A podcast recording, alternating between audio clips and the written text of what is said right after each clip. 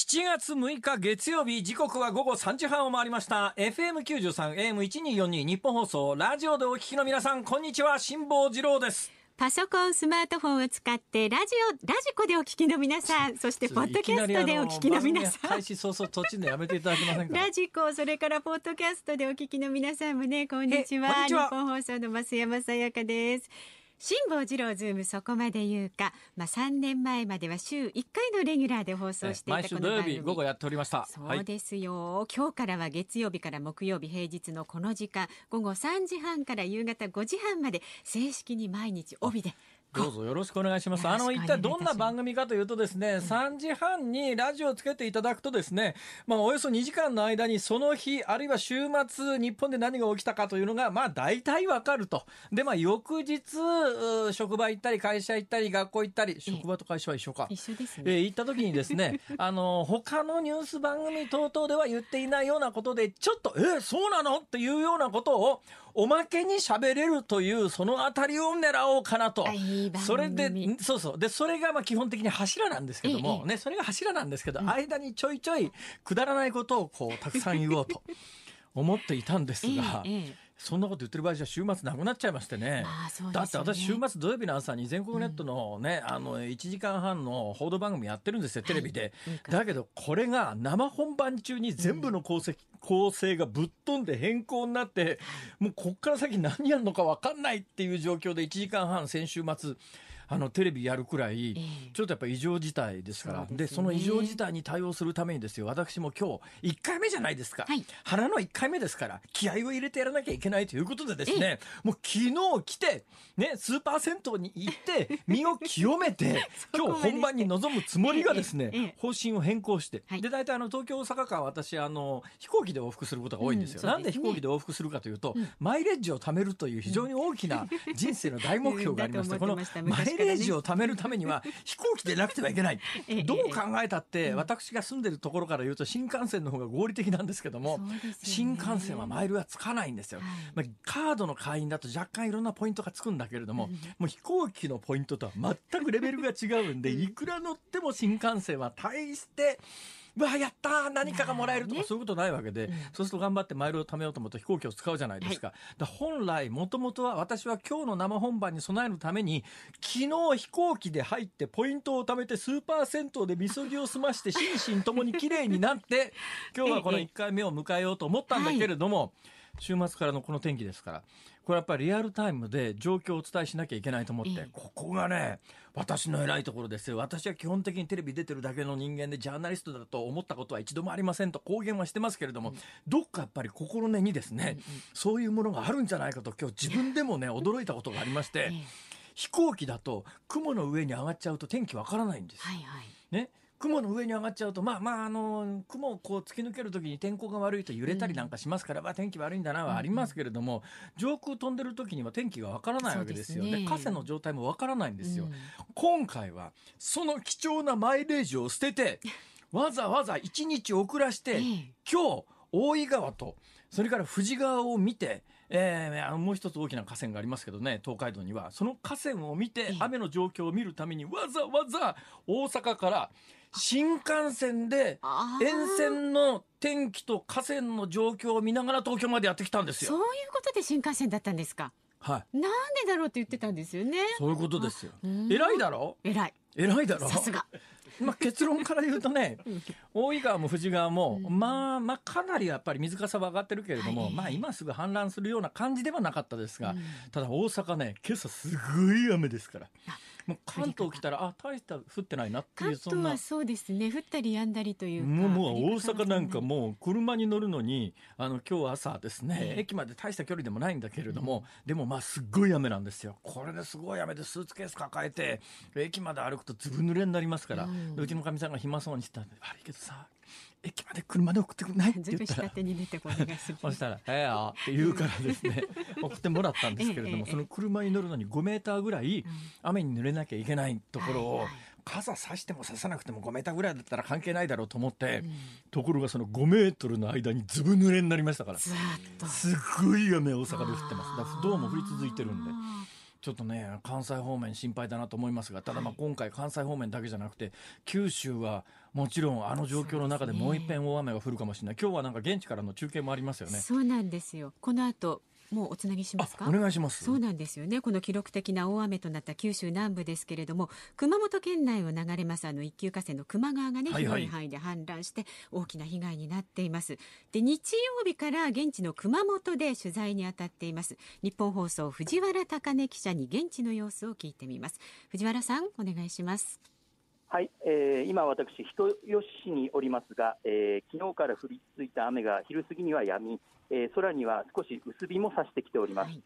えー、ただ、その分、えー、湿度が高くてですね、えー、マスクをしている私の口や鼻の周りには汗が溜まってきましたし、えー、道路に散乱している泥やあゴミの匂いがあかなりしております。でそんな中、私はあ球磨川が目の前に見える球磨病院にいるんですが、えー、ここから見える球磨川は流木や土砂を含んだ茶色の濁流が、えー、津波のようにゴーッと音を立てて勢いよく下流に流れ込んでおりまして、えー、橋桁までわずか数メートルのところまで再び水位が増してきております。えー、そのためでしょうか、あ川の水位が増してくる前に、えー、今朝今朝ですね、えー、人吉市から緊急のお知らせとして、危険性が高まっています。速やかに安全な場所に避難してくださいという広報アナウンスが街中に響き渡っておりました。はいで、えー、昨日の午後にですね、えー、私、人吉市に車で入ったんですけど、えー、昨日までは取材で、えー、通れた市街地の道路や橋も、今日は全面通行止めになっているところも多く、えー、今も球磨川を渡ろうとする車で、橋が300メートルほど渋滞しているのが遠くから遠くに見えております。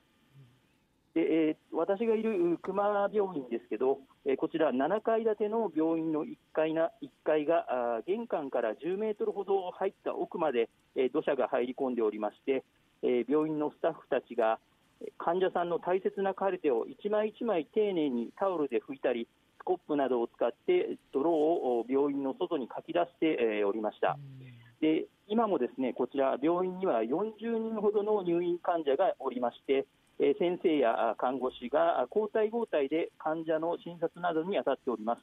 えまた救急車両や給水車両も病院の前に待機しておりまして、えー、何かあったときはすぐ稼働されるということです。なるほど。藤原さんあの、はい、ということはですか病院の病室にはあの土砂はなだれ込まなかったということですね、今回は。そうですね、あの1階ですね、あのこちらあの、中にも入らせてもらったんですけど、ええ、もう10メートルほど、奥まで10メートルほどあるんですけど、はい、えー、もう土砂が散乱しておりまして、それこそカルテがあちらこちらに、えー、飛び散っているような状況でしたね。なるほど。電気とか水道は今、どうなってます？あこれはあの場所によってあのこちらの病院はあの電気はつい電気、水道はついているんですけど、えー、あの駅前のビジネスホテルなのかはもう全く電気、水道が通っておらず、えー、こういう地区によってその辺の温度差があるようです。なるほど、まあ、電気も水道もないところは、まあ、当然も避難所に移らざるを得ないとか、まあまあ、今後も雨の状況によっては、やっぱり一遍心配だから避難所に移っとこうかという方もいらっしゃると思うんですが、どういう状況ですか、今、人吉は？はいあの避難所をですね私が取材したところでは、えー、人吉市で最大のスペースがある避難所がありまして、そこには昨日までで800人ほどの避難者が入り込んでおります。でえー、コロナ対策の一環もありまして、えー、こちらの避難所に入る際は必ずマスクを着用すること、それから消毒で手を洗うこと、それから、えー、スペースとスペースの間に3メートルほどぐらいの間隔を空けてですねパテーションを設置していたりあと体の不自由な方とか、えー、体調が悪くなった方なんかは別の会場とか部屋に、えー、移動するような会場とか部屋も用意されているような形でした。なるほど、まあ、あの冒頭のリポートにはもありましたように、今ちょっと晴れ間が出てきているような状況ということなんですが、今後の人吉市界隈の天気の予報ってのはどうなってます？はい。えーと、今はあの晴れ間が晴れ間ですけ晴れ晴れていますけど、えー、この後も断続的に雨が降ってきそうということなので、えー、住民の方たちもですね、えー、二次災害、三次災害に備えてですね、えー、十分な用意をされております。はい。えー、あのなかなかね、そこで取材中だって、どこに泊まってらっしゃるんですか、今？あ私はですね、あの昨日昨日は、えー、車の中ですね、いわゆる車中泊をしまして、えー、えー、市役所の取材とか、あと、えー、市役所の隣にある避難所の取材をして、えー、今朝は人吉に今朝朝からですね人吉の取材を行っているような形です。なるほど。今、あれですか、私が土曜日にあのニュースで伝えたときには、新幹線で熊本と鹿児島中央はあの止まってるって話があったんですが、今、新幹線ってどうなってるんですかね？あ新幹線もあの今今の現状はわからないんですけど、私があの来た時も、やはり、えー、鹿児島中央行きの新幹線は、えー、2時間に1回のペースで運転を徐行運転で行っているという状況でしたなるほど、そういう状況ですか。となると、まあ、なかなかね、あの周辺の自治体で宿を取るっていうわけにもなかなかいかないような状況だと思いますけども、大変な中、あのありがとうございました。気をつけて取材続けてください。はい、失礼いたします。はいそうですね。体調にもね藤原さんも気をつけて取材を続けてください。日本放送藤原記者でした。さあ改めまして今日からねスタートしました辛坊治郎ズームそこまでいうかこんな風にねその日に起きたニュースをねそうですね。えー、まあの番組の雰囲気としては、うん、えー、まあその日に起こったこと、週末に起こったことも含めて、冒頭お話ししたようにですね、はい、明日会社へ学校に行ってプラスアルファで何かお話ができるっていうそういうところを目指して明るく楽しい放送をしたいというふうに考えてるんですが。はいうんうんただまあ、こういう大きな事件、事故、自然災害等があると、そうとばかりも言えないところがありますから、うん、まあ、その辺もあの織り交ぜながら、今のこのリアルタイムの日本を、この2時間でしっかりお伝えしてまいります。たっぷりとお伝えしてまいります。で、そのまあ、あの、一つでもあります。今日の株と為替の動きをお伝えしておきます。あ、今日どうなってます？はい、今日の東京株式市場日経平均株価は、先週金曜日に比べまして、407円ほど高い、2万2000そんなに上がってんの？そうなんです。2万2714円44銭ということで、3日続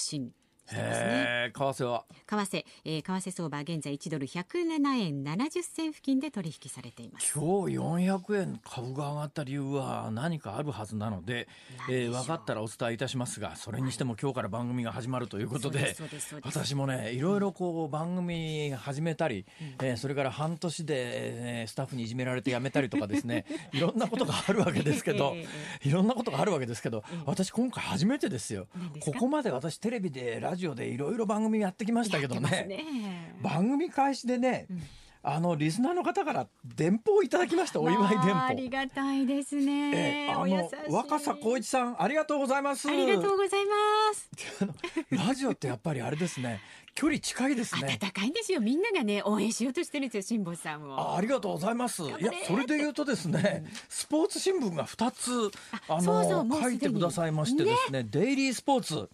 文化放送日本放送新番組にラテランであそうなんですよ。文化放送の今日なんかラジオテレビ欄で 裏番組っていうか表番組っていうか先行して始まってる番組でなんかあの辛坊さん頑張れみたいな。みんながこぞって辛坊さん応援してるじゃないですか。いやだけどライバル局の文化放送が辛坊さん頑張ろうっていうのは嫌がらせだろこれは。お優しいんですよ文化放送さん。ありがとうございます、ね、本当に。あのー、文化放送さんどうぞ一つお手柔らかにお願いしますね。お手柔らかにね。それからですね今朝橋本徹がですねえええー、っと志らくさんのグッドラック。この間あの志らくさん、はい、えー、週一特番の時にあのね、えー、ゲストで来てくださいましたけど、なんか今日はあの私もともと志らくさんのグッドラックに4月の頭に出たのは橋本徹が新型コロナで発熱して。まあ、結果新型コロナじゃなかったんですが新型コロナで発熱したかもしれないって言って番組をドタキャンしてなぜか同じ関西勢だろうって、ね、俺関西勢じゃねえしなと思いながら まあそれで急遽呼ばれて行ってうん、そしたらまああの今回あれ以来のリベンジで、グッドラックに橋本徹が出たらしくて、開口一番彼はですね「ああ慎吾さんあの人ねウェイクアップ以外はむちゃくちゃなんですよ」って なんか言うたというのがこれはスポニッチじゃないや、サンスポだ。あ、サンスポで記事にしていただいて本当にありがとうございます。ということで、別にあの、めちゃくちゃにするつもりはありませんよ。2時間で今がわかる。そのあたりをしっかりとはい。目指してまいりますので、程よいところで探ってまいります、よろしくお願いします。お願いいたします。えでラジオ聞きのあなたもね。無茶やると半年で終わっちゃうだろ。そうですよこれ無茶やったわけでもないのに終わっちゃったからな。納得いかねえよな まあいいや。そんなとこもおいおいお話ししていただくいやいやといそうのことで話はしないだろ さあラジオの前のあなたもねぜひ参加してください。ご意見お待ちしています。うお願いします。メールは z o o m zoom アットマーク一二四二ドットコム。もう辛坊さん応援する意見でも反対意見でも何でも構いませんのでお寄せください。そうです。。あの私あの自慢はですね、えー私あのツイッター辛抱の旅 N というのをやっておるはいはい。わけでございますが、やっております。えーまああのはっきり言ってですね、この人ちょっとおかしいんじゃないの？みたいな書き込みもそこそこあるんですが、一切ブロックしませんから。もうもうこれはもう何書いていただいても自由ですから。もうもう誹謗中傷していただいてもあのいや訴えるぞこら 忌憚のないご意見をズームアットマーク一二四二ドットコムでツイッター今は IP アドレスの開示請求しやすくなったからあまあねそうですね。あまり地獄の果てまで追っていくからな 執着心。さあそれでえツイッターですがハッシュタグ漢字で辛坊治郎カタカナでズームハッシュタグ辛坊治郎ズームでつぶやいちゃってください。えーお待ちしています。ニッポン放送辛坊治郎ズームそこまで言うか。この後お知らせに続いては辛坊さんがニュースを解説するズームオンのコーナーです。有楽町ニッポン放送のスタジオからお送りしています。新番組辛坊治郎ズームそこまで言うか。もうすごい激押ししてますけれどもねここでもう時え間過ぎ押してるんですか？大丈夫ですあれ？よなんか冒頭何にも喋ってないような気がするんですけど。大丈夫ですおよかしいな。メール届いてます。神奈川県横浜市51歳のてんちゃんさん今朝の飯田浩司アナウンサーの番組 OK コージーアップでズームの告知をしていました。あありがとうございます。そこで須田慎一郎さんがお。辛坊さん週4日も持つの？月曜だけで終わっちゃうんじゃない？って言っていましおったしゃる通り 予言が当たらないように頑張ってください。ありがとうございます。そうなんですよね。もうとにかくね先週先週週一でやってる時の最後の放送で詳しくお話ししましたけどもあの突然自転車で100キロほど走ったら腰痛になりましてですね。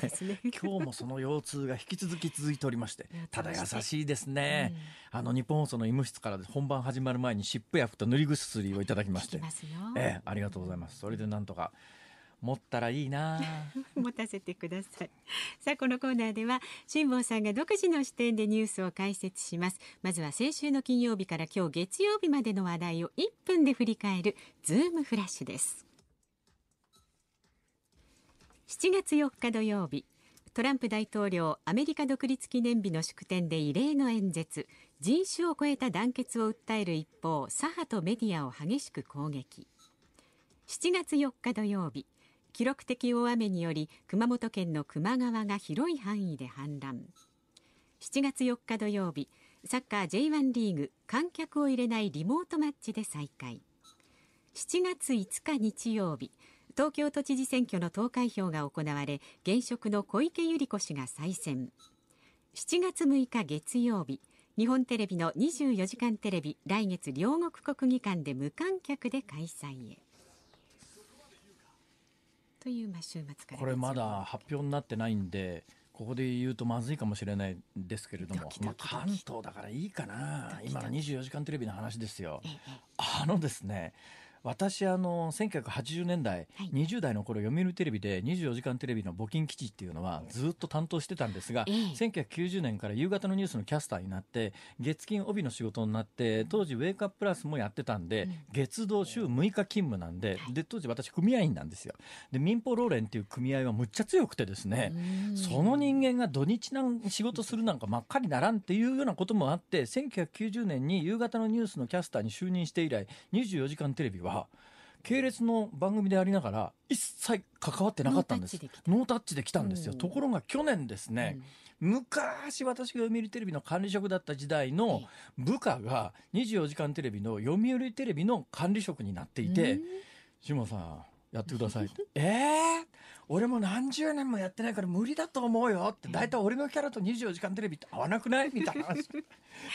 したんですけど、そのこう後輩のプロデューサーが絶対お願いしますからねうん。っていうのを実はもうその23年前からおっしゃっってくださったというか言ってくれてたやつを、ちょっとまあ無理だわって言ってたのが去年まあもう分かりましたやりましょうっていうことでやってで去年一回あったわけですよ、そんでその後まあいろんなことがあってですねさすがに今年は言ってこないだろうと思ったら、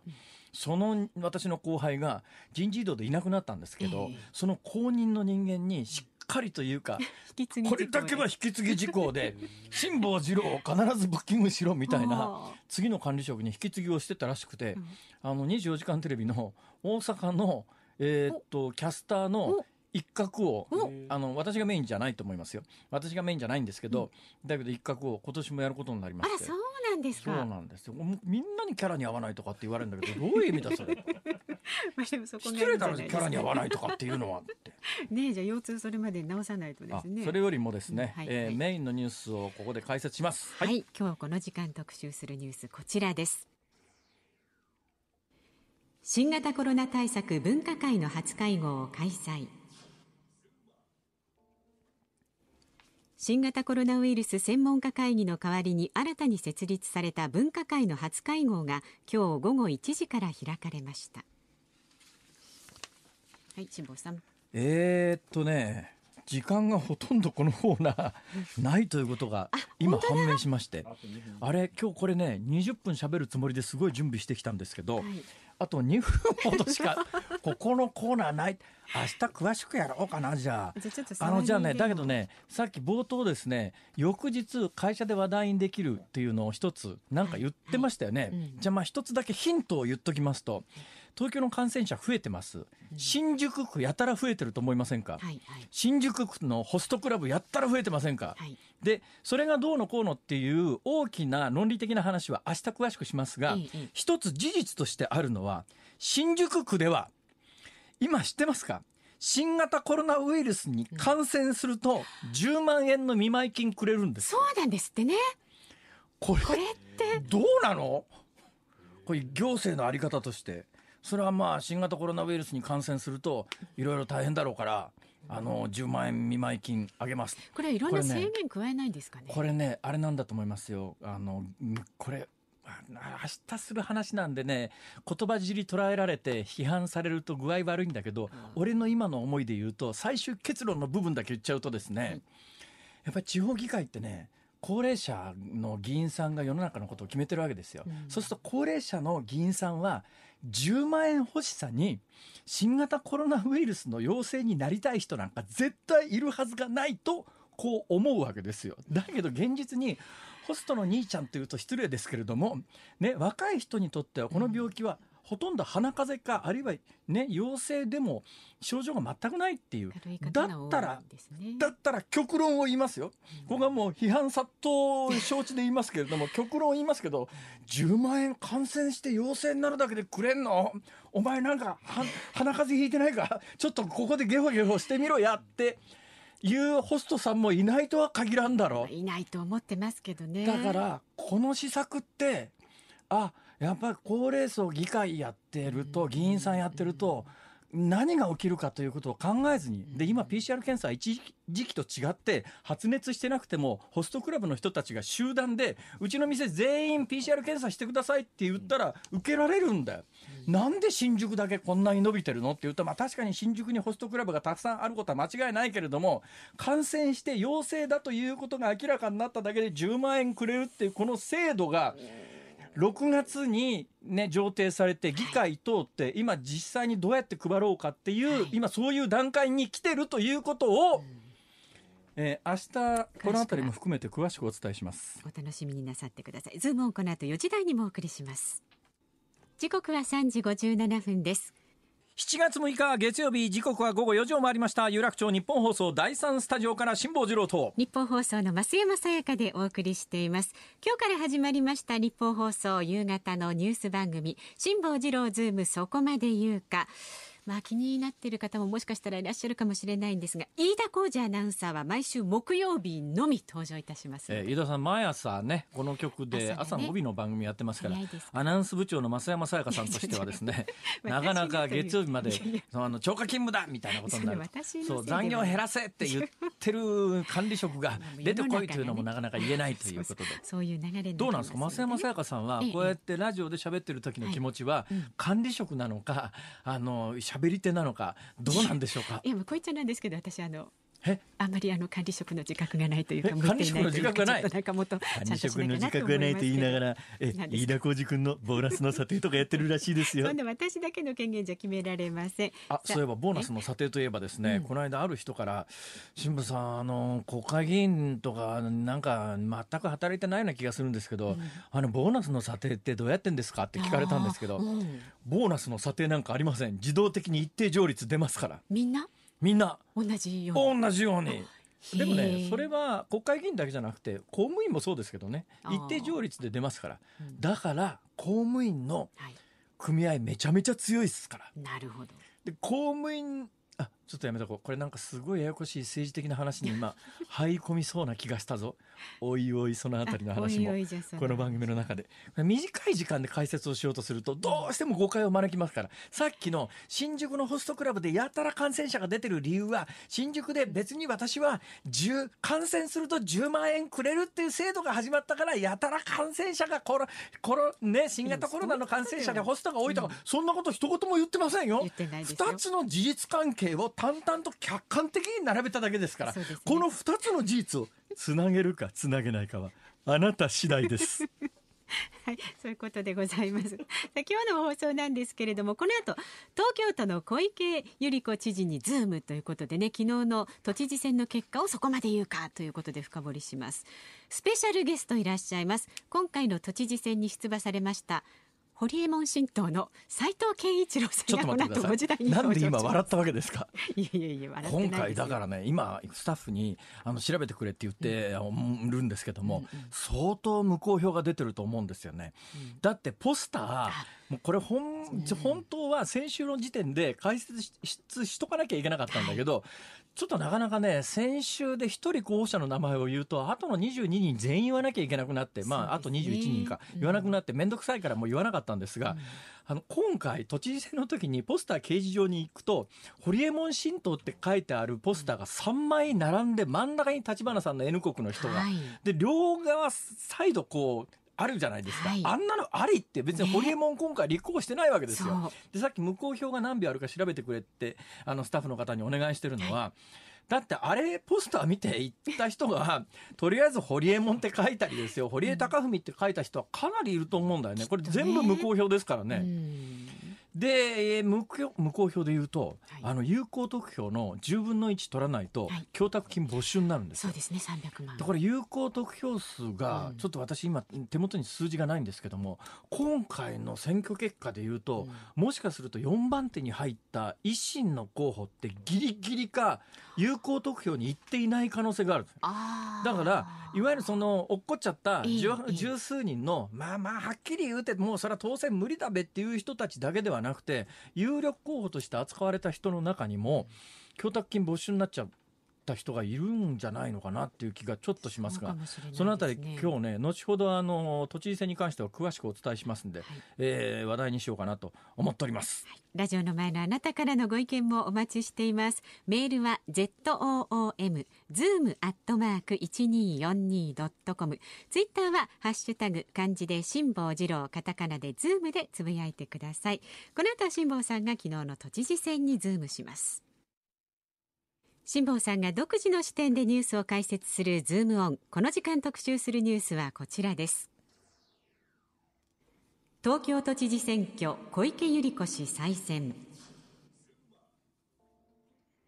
ちゅうことでございましてですね、はい、今日あの東京都知事選挙で小池百合子さんを取材していた日本放送の記者の方が登場ですか？はい、えー、都知事選で小池百合子さんずっと取材していました。日本放送宮崎優子記者に聞いてみましょう。今つながってます。宮崎さん。はい辛坊さんお世話になります。よろしくお願いします。今ちなみにどちらにいらっしゃるんですか、はい、私は東京都庁の記者クラブ日本放送のブースにおります。なるほど、はい、どうですか？あの知事の機嫌は それはもうあの画面あのテレビ画面からもあの表情を見てお分かりの通りですね、ええ、まあ、非常にあの機嫌がよろしい感じではありますね。今回の数字、はい、366万票っていうのは、はい、ご本人としても想定以上の数字なんでしょうね、きっとこれ、はい、まさにあの先ほどの4時のニュースでお聞きいただいた声の通りですね、ええ、妨害のご支援をいただいてという妨害、まあ、本人も望んでいた以上の数字を出したということでですね、ね。まあ、こういったあの言葉遣いで言葉を使うところが非常に小池知事らしいなというふうに改めて思ったんですけれども、まあ、妨害のご支援をいただいたという私の記憶でいうと、確か歴代一番票数が多かったのは猪瀬直樹さんですよね、はい、400万票超えてましたよね、そうですね。なんでそれ鮮明に覚えてるかというと、猪瀬さんがその後私なんか会った時にですね、い。や、しおちゃんな、俺な、いや、大したことない、大したことないけどな、はい、過去最高やね、石原慎太郎よりも、美濃部良吉よりも、俺の方が上やねんとずっとおっしゃってたのを鮮明に覚えてるんで、ね、あのその数字の次だから、はい、今言った2人、見延良吉、石原慎太郎の最高得票よりも上ですよね、えー、今回これ。そうですね、舛添さんが211万票ですから、えー、まあ、200万票いけば、もう当然、御の字なんですけれども、はい、前回の小池さんが291、それそこからさらに75万票上回っての366万票ということで、まあ、本人も満足の当然いく数字だったと思いますね。今回、まあ、満足な選挙戦ができなかったと言うべきなのか、はいえ。他の候補が満足な選挙戦ができない中、本人が手、ま、テレビに出まくれたっていうことなのか、えはい、どう分析されてます？あの小池知事はですねあのご自身の選挙戦はこれで人生で11回目だそうなんですけれども、え。まあ、初めてこの徹底したオンライン選挙戦というのをまあ試みたわけですよね。で第一声からですねその、まあ、演説を、まあ、オンライン、YouTube にアップしまして、そして昨日のですね当選の弁までもが、まあ、オンラインでの、えー、発信ということでで、この17日間の選挙戦でですね実に80種類以上の動画をアップしているんですね。ただ再生回数はですねあのその80のうちいくつかはですね何十万回というところまであったんですけれども、あごめんなさい何十万じゃないあの3万回とか数万回というのはあったんですけれども、大概の動画はですね実は数百回再生とかですね大した数字は言ってないんです、まあ、それに比べたらもう圧倒的に N 国の立花さんとか、山本太郎さんの方がですね、えー、オンラインでのその注目度っていうのは圧倒的に高いんですけれども、まあ、それでも蓋を開けてみればこれだけの大差がつくということでですね、まあちょっとこうオンラインでも十分できるんじゃないかといったようなあの感触は持ったんではないかと思いますね。ただ、まあ、今の数字を聞く限り、はい、オンラインはほとんど影響なかったというかやっぱり日本の選挙って、ご高齢の方が選挙に行ってなんぼなんでそもそもその人たちって YouTube も見てないそうだろうから、はい、まあがっちりまあ、そういう皆さんを掴んだということなんでしょうね、はい、きっと、まあ、あのこのコロナ禍においてですねもう黙っていてもこう毎日のようにメディアへの露出がありましたし、えー、それからですね実はこれあまり報道されていないんですけれども、はいはい。この選挙戦になってからですね小池知事はもう選挙活動はもうオンライン一色だったわけなんですが、えー、この期間に一気に行政視察をですね毎日のように入れていたんですね。まあ、あの巣鴨の商店街の感染症対策を視察するだとかですね、あの大田区の町工場などを視察するとか、それから先日オープンしましたあの時和荘のですねリニューアルオープニングイベントに突然参加をしてみたりとかですね、実はその都民と触れ合っていないようでですねこの行政視察という名目でですね実はいろんな有権者と会っていましたし実着々と選挙運動はできていたということですそれから都庁におりましても、まあ、経済界、スポーツ界、えー、東京都医師会とかですねそういった各業界の団体のトップなどとですねもう連日のように面会をしていました、もういずれもそれぞれの業界のコロナ対策について話し合うという名目で、ですねいろんな業界のトップとも会っておりましたので、まあ、ある意味、これでこういったもので支持固めをできたっていう部分も、まあ、見方によってはあると思いますね。今回ですね、はい、小池百合子さんに、まあ、自民党の都議の皆さんは本音で言うと、はい、まあ、あまりあのポジティブというかそんなに好意的な印象を持ってなかったはずなのに、えー、結局党本部が決めて小池百合子さんに自民党は全部乗ると。そうですね。で、えー、で小池さんは小池さんで都民ファーストの会っていう政治団体持ってますよね、はい、これまあ今回は東京都知事選だからこれでうまくいったかもしれませんが、来年東京都議選っていうのが当然あるわけで、東京都議選では都民ファーストの会と自民党はガチンコでぶつかるわけでしょ。そうですね。どうなるんですかね、これ。そのですね、あのちょっとこうなんていうんですかね、あの実は今回あの都議選のその補欠選挙もですね、はいはい、あの4つの選挙区で行われておりまして、えーえー、でここで北区にですね都民ファーストの会から、はい、元タカラジェンヌの、まあ、小池さんの側近なんですけれども、まあ、出馬していたんですが自民党議員に、まあ、大差で負けているんですよね。はいはい、ですから、まあ小池旋風といってもですね都民ファーストの会にはそのあの小池さんのなんて人気というのが及んでいるわけでは全くありませんで今回の選挙の結果今、まあ、あのまさに北区の補欠選挙が行われてですね、えー、ここで当選したのが自民党の山田加奈子さん、はい、そうです。それで都民ファーストの会はこれは雨風とお読みするのかなそうですね雨雨風いぶきさんという方、はい、これが2万、えっと、自民党の山田加奈子さんが5万2225票、はい、雨風いぶきさんが2万。3186票ですから、やっぱ大差つきましたね、これ。そうなんです、はい、となると、えー、えー、都民ファーストの会というよりはやっぱりあの自民党って、えー、今回もあ結局強いのねっていうことが、はい、まあ、ある意味分かったっちゃ分かった。そうなると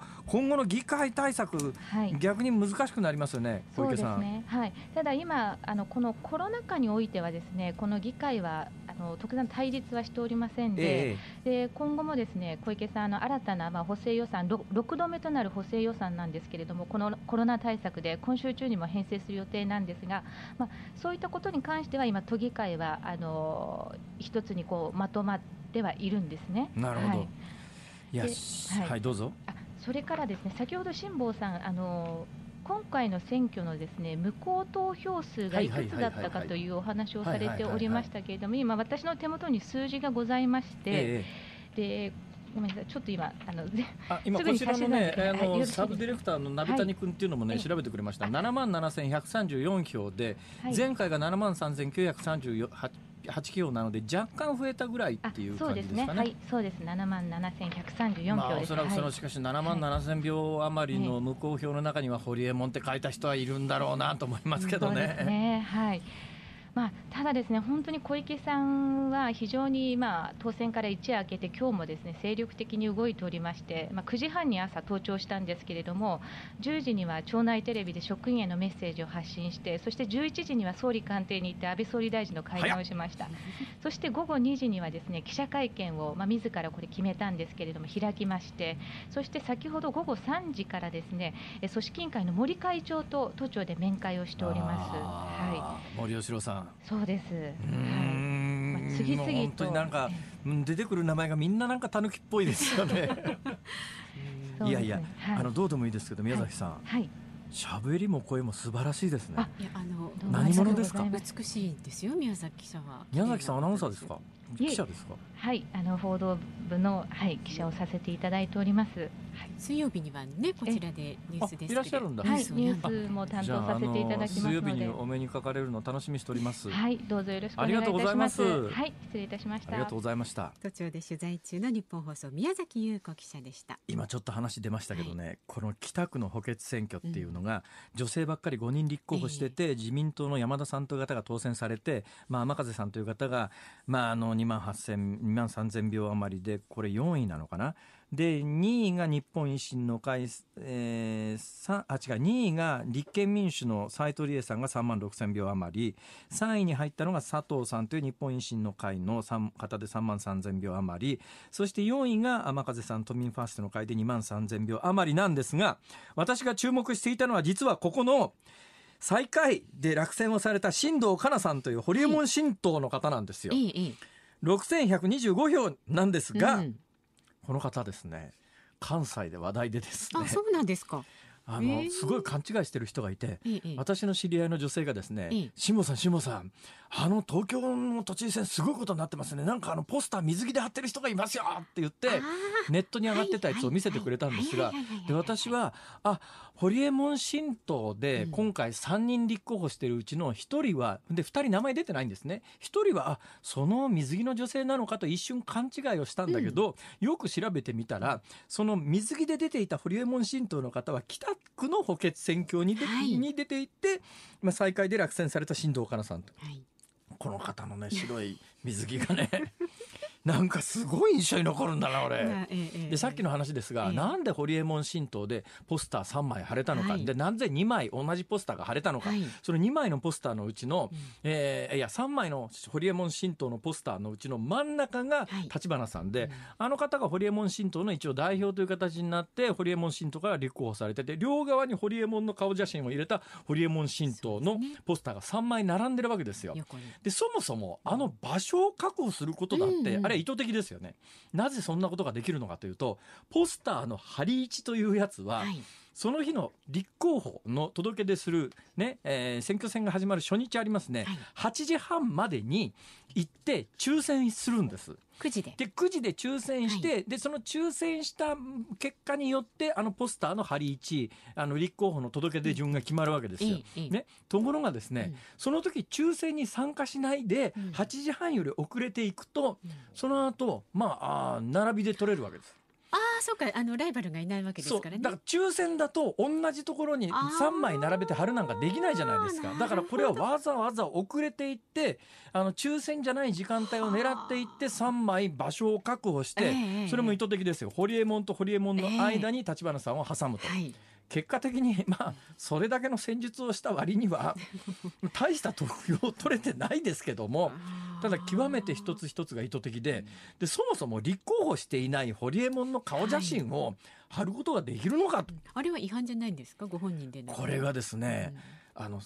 刑事責任者となんかなんとか責任者っていう2人の責任者の名前は必ずいるん。ですが刑事ってのは春貼る責任者立候補者本人の名前はマストじゃないんですよ。これが公職選挙法のおかしなところで多分ね公職選挙法を決めた人の気持ちとしては、え選挙ポスターに本人の名前がないなんてことはありえないから ねそんなことを法律で義務付ける必要はなくてあ選挙責任者だの刑事責任者だの名前は入れなさいよっていうその縛りはあるんだけど候補者の名前を入れなきゃいけないという縛りはないわけですよ。うんでなおかつそこに入れる写真なんですがこれ表現の自由も含めていろいろありますからはい一切あの制限がないんです。何でもいいんですか？何でもいいんです。で実はこの後ですね3時台4時台にですねえはい。5時台5時台か。5 5時台時台にですね今回その堀江門新党から立候補されて見事落選をされた堀江斉藤健一郎さんという誰も名前知らないと思いますよ。だってポスターに名前出てなかったんだから。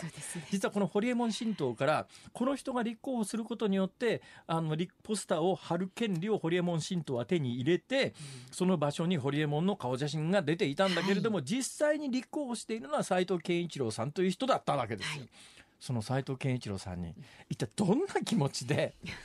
今回選挙に立候補したのかと。本人に聞いてみよう。あ聞いちゃいますか。本人と電話がつながるらしいですよ。あんま聞いたことないですよね。ね。選挙戦が終わった後、うん。見事に落選をされた泡沫、うんいや誰が泡沫泡沫言うなよそれ前なんか泡沫ってこれラジオで口にして大騒ぎになったことが。私敏感ですからその単語にはものすごく。すいません。事情お分かりにならない方にご説明させていただくと かつて土曜日の午後にレギュラーでやっていた時に、ね。えー本気で選挙に、えー立候補してらっしゃった方についてあの泡沫と私が、あのー不用意に口走ってしまったためにですね本当に大変な問題になりましてね。えー局の前までご本人がいらっしゃるといそううですね。で私が局の前でご本人に土下座して謝るというお騒動になってこれは大変なことになりましたんでうちの新聞はね大変反省しておりますんでね。だけど一昔前は平気で新聞だってね何々さんと何々さんと何々さんは泡沫候補でって書いてあったからねうん。まあでも言われたかないですよねご本人まあ確かにそうだよね、うん。だから今日あの、えー、5時台に来られる斉藤健一郎さんは泡沫候補ではありません。今回の選挙戦で当選の可能性が花からなかった方です。その言い方も、まあでもまあ今回はね小池さんがねもう一強っていうそうだろだって今回ね今回の選挙戦で実は注目はね2番手誰に入るかっていうもうもう言うりゃその話だったんですよ、そういう意味では全員負けでしたね。だ今回、小池さんが1人で366万票取ったわけですね、で投票率は前回に比べると5%弱低かったですが、はい、低かったですが、その中で小池さんがやっぱり360万票取って、で2番手の人が100万票に行くかどうかというのが注目だったんです、はい、で2番手に行くのが宇都宮健児さん、これもう、もともとは野党統一候補のはずだったんだけれども、うん、その後で山本太郎さんが立候補されることによって、野党票が2つに分裂するということになりました、はい、それから維新は独自にあの小野泰輔さんという候補を立てて戦ったということで、まあ、野党の足並みが見事に揃わなかった。これはねもしかするとこのタイミングで私この番組始めて、正直わちゃえらいことになったなと思ったのは、総選挙が私がこの番組を担当している期間内にある可能性が結構あるんですよ。この総選挙ってなるとですねまたこれ喋る方も気使うし 選挙の話題一色になるしむちゃくちゃ面倒くさいことになるんですが、ね、もしかすると年内にそのタイミングが来るかどうかということを占う試金石だったんですね、はいはいはい、野党がどのくらい今回票を取るかっていうのが注目点だったんですが、はいうん。まあ、宇都宮健児さん無所属で立候補されてますがもともと日本弁護士会の会長でらして、まあ、言っちゃなんだけどぶっちゃけ言うと共産党色が非常に強いです。で日弁連の会長ってまあまああの割とそういう思想性の色彩のある人が多いもんですから、まさにこの宇都宮さんなんかは共産党の色彩がかなり強い人でで共産党と社民党とそれからまあ立憲民主ですね。でその中でやっぱり最大勢力でいうと国会の議席数から言っても立憲民主でしょででこれで野党がまとまって宇都宮さんが100万票突破する票を取るということになったら立憲民主を中心に野党が一つに固ま固ままって次の総選挙で自民党と対峙する形の大きな政治勢力としてこれあの小選挙区ですから、基本的に1人しか衆議院の場合には当選しないわけで、はい、そうすると2つの大きな勢力になった場合にオセロゲームですからガラッと政治のね、えー、図式が変わる可能性があるという意味では今回注目してたんですがまあ野党票が分断というか分裂ということに結果なって宇都宮さんが2番手にはつけたけども84万票。でこれ一応2番手につけたということで立憲民主はまあ、面目を若干保ったんだけれども、はい、だけど100万票いかなかったしというところで微妙な数字だな。で令和新選組代表の山本太郎さんもまあ、10万円皆さんにあげますみたいなかなりポピュリズム色の強いのでこれでもう一遍ぐわっとブームが起きたら次の衆議院選挙で令和新選組っていうのが一つ大きな核になるよねと、で立憲民主を核にした勢力ではなくて山本太郎さんを中心にした一つの野党の政治勢力ができるんじゃないのっていう可能性もあったんですが、はい、山本太郎さんが65万票余りしか取れなかったということは極めて選挙結果としては重大ですね。この辺り引き続き明日明後日ゆっくり解説してまいります。以上ズームオンでした。このコーナー含めまして番組はラジコのタイムフリーそしてポッドキャストでも配信しています。詳しいことは番組のホームページまたは番組の公式ツイッターをご覧になってください今日からスタートしました辛坊治郎ズーム。そこまで言うかご意見もねたくさんいただいてますよ辛坊さん。はありがとうございます。ツイッターでつぶやかれてます、はい、みっくんさん。新宿区の10万円の話初耳だった。あ初耳でしたかおかしいんだよね。そういう話ってちゃんと伝えないとなんで新宿ばっかり感染者が増えてんだっていうののかなり大きな原因になってると考えられますよね。ね。情報としては当然そういう話は伝えるべきなのになぜか関東のメディアはやらないんだよね。なんでなんだろう。これ本当謎なんですがだってさ新宿区は感染してるだけで10万円あげますっていう制度を作ったら、うんそれは若い人の中で大した病気でもないしと思ってる人は積極的に俺感染したのかってこれ感染すると2週間で入院だったんですけどさすがにこれもう全員感染者を入院さすと医療がパンクするっていうんで今結構ホテルにだけどやっぱりね隔離しなきゃいけないんですよ、はい、でえー、伝染病予防法で。で隔離対象になりますから。ホテルに全部公費で丸がかりでホテルに2週間今マックス10日かな、うん、10日かな？マックスじゃなくてミニマム10日かだからあの発症から10日なんですよ、基準がね、そのホテルにいられて、うん、あまあ、顎足付きっていうやつですね、全額無料、医療費も無料、うん、その後の、その間の従業員の仕事の手当もしてくれるみたいなことになったら、それを積極的にかかろうかっていうような不届き者がいないとも限らない、ね、今感染している人がそうだとは一言も言いませんよ。だけど新宿でそういう制度が始まっているということは情報としてやっぱ伝えるべきだろう合わせて、まあ、この太一さんっていう方も、えー、明らかにおかしいコロナチャレンジするな。本当に医療を必要としている人が医療を受けられなくなったらこの方々どうしてくれるんだっていうおっしゃる通りだからね感染者の推移では日本で起きていることが残念ながら今わからないんですよ、うん、今誰でも PCR 検査かなり簡単に受けられるようになってホストクラブがうちのクラブごと全員受けさせてくださいが OK の時代になってますから、えー、一時期みたいに感染して潜伏期間があって発症して4日間発熱してやっと調べてもらえますっていう時期の感染者の数と今の感染者の数は数は同じ。100人は100人でも質が全く違う。だから今起きてることが数ではなくて量ではなくて質で物事を判断しなきゃいけないんだけどもところがまあ安物のメディアは今日も何人ですっていうだけで数だけで質については何にも伝えないっていう今の新宿の話なんかも一切言わないおかしくないかというようなことをこの番組では詳しくお伝えしてまいります。はい、ということでまだまだあなたからのご意見待ってます。ズームアットマーク一二四二ドットコム。ツイッターは辛坊治郎ズームでつぶやいてください。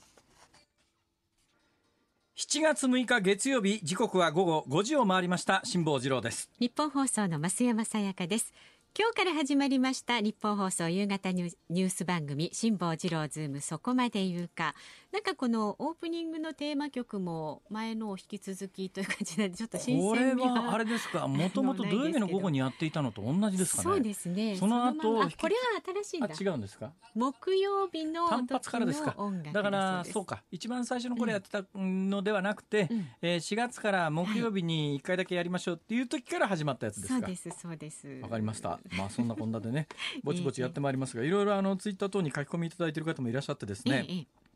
ある方から長門の男さんから速報辛坊治郎氏安倍総裁の4選はないもし外れたらキャスター偉業引退と表明。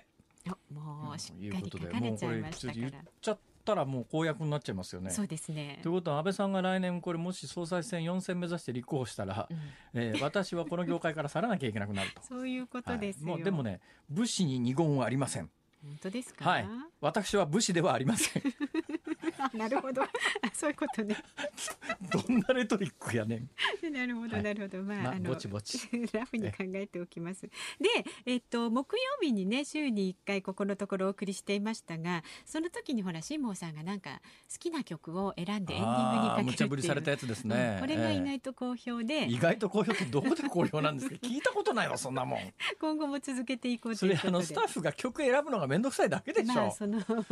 わかりました。一曲選べばいいんですね。はい、そのぐらいお安いご用ですよ、そんなもん。はい。山本幸太郎さんのね、走れ幸太郎。これはなんで？そら今日1回目ですからなんか勢いのつくやつがいいじゃないですかもう。もうもう暴走気味でもいっちゃうよというそういうことでどうでしょうか。突っ切っていこうとね、はいはい、突っ走りましょう、ええ、ということでじゃあ用意お願いいたします。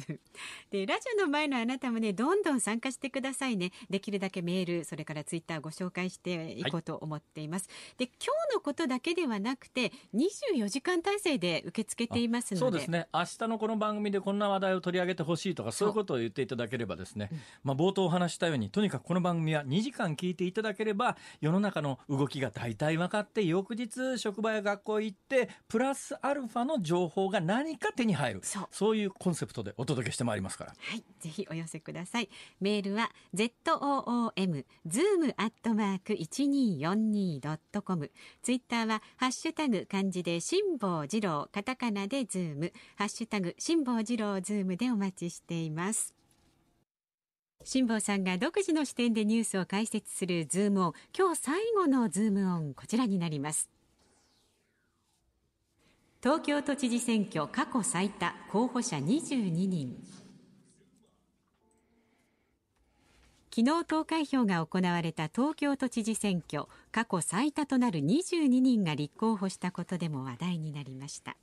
はい、えー、いうことで、22人のうち、まあ、はっきり言って、今回選挙戦の前に、当選はもう小池さんで固いって言われてましたから、うん、あと2、政治的ないろんなね、先ほど解説したような思惑含みで、はい、2位に誰が入るか、その2位に入った候補が100万票取れるか取れないか、はい、このあたりがまあ一つ大きな焦点だったという話はさっきしましたけれども、そういうところのレースに全く鼻から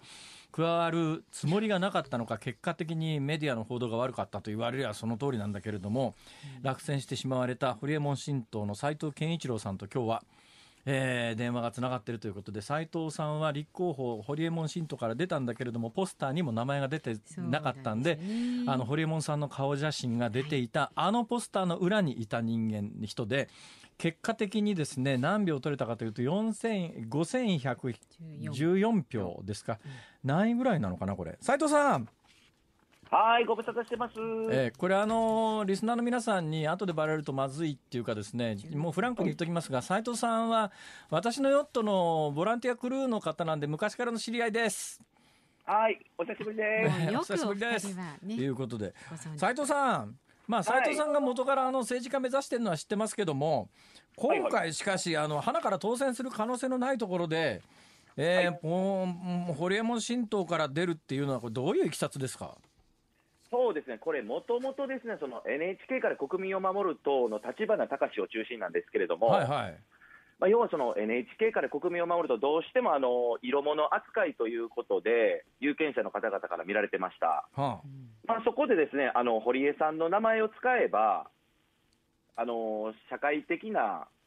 認知度が上がって、信頼度が上がるんじゃないかということで、ですね、ええ、まあえーと、堀江との関係もあの良好な関係を築いてますので、立花さん自体が、はいはいはいはい。まあ、堀江さんの名前でどこまで票を伸ばせるかという、ちょっと今回は実験的な選挙になりました。なるほどね、3人合わせて立候補者で何票ぐらいになったのかな、7万票か8万票ぐらい、7万票ぐらいえー、っとね、これがなかなか厳しい数字で、ですね、えー、えー、っと5万4479票。はいはい。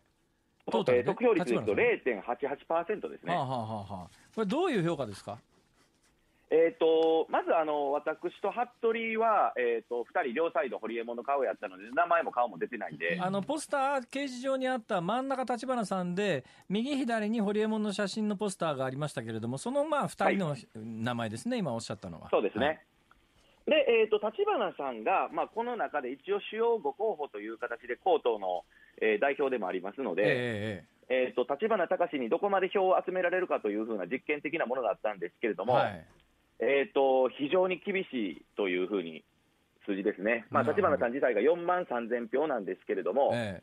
ー、えー、前回、2016年も東京都知事選出た時が2万7000票やったんですね。はいはい、で今回は参議院議員に受かってで江東となり参議院議員を辞めて知名度も上がった中での勝負だったので、ええ。えー、とやっぱり最低でも10万票は超えるという予想をしてたんですが。なるほどなるほど。まあ、じゃあ厳しい戦いだったということですね、今後、どうされるつもり、はい、えーとですねあのまああの結局、政治制度としては NHK から国民を守るとか、高等になりますので、はい、あの政治資金というものはですねもともと潤沢にはまだありますので、はいはい、えーと、引き続きその衆議院議員選挙、衆議院の解散をもとに、もともとそこが一番の焦点だったので、えええーと、そこにやっぱり4から5議席送りたいっていうところのこの実験的な東京都知事選もあったので、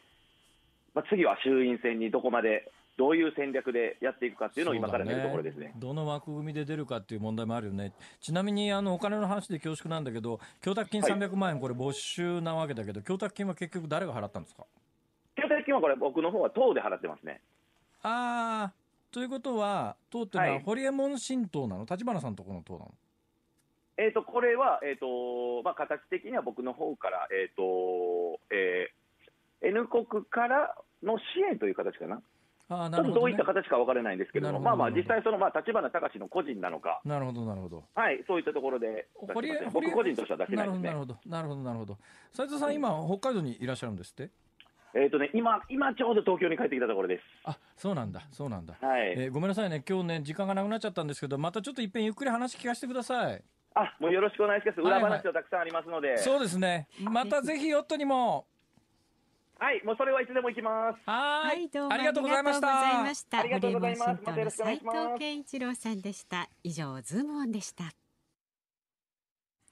お送りしているのは山本コウタローさんで走れコウタローです、えー、ニッポン放送辛坊治郎ズームそこまで言うか。今日は1回目ということでですね、はい、これからもう先行してらっしゃる、うん、もう諸先輩方のラジオに、まあ、ちょっとずつでも、え追いつくために頑張るぞというまあ、そういう意気込みを込めてですね、はい、謙虚な姿勢でお送りしております。はい、謙虚な姿勢でとにかく2時間聞いていただくと、はい、まあ明日学校行って職場で、うん、えー、実はあのニュースの背景はこうらしいぞみたいなことをぼそっとそう今日の2時間の中でも、まあ、もしかすると使っていただける話が一つ二つあったかなと思いますんでね、はい、またあの明日職場学校で話題にしていただけるとありがたいなと思うわけでございますが。さっきのでもね斎、藤健さん健ちゃんっていうのがいたじゃないですか、彼は実は大したやつでですね、うん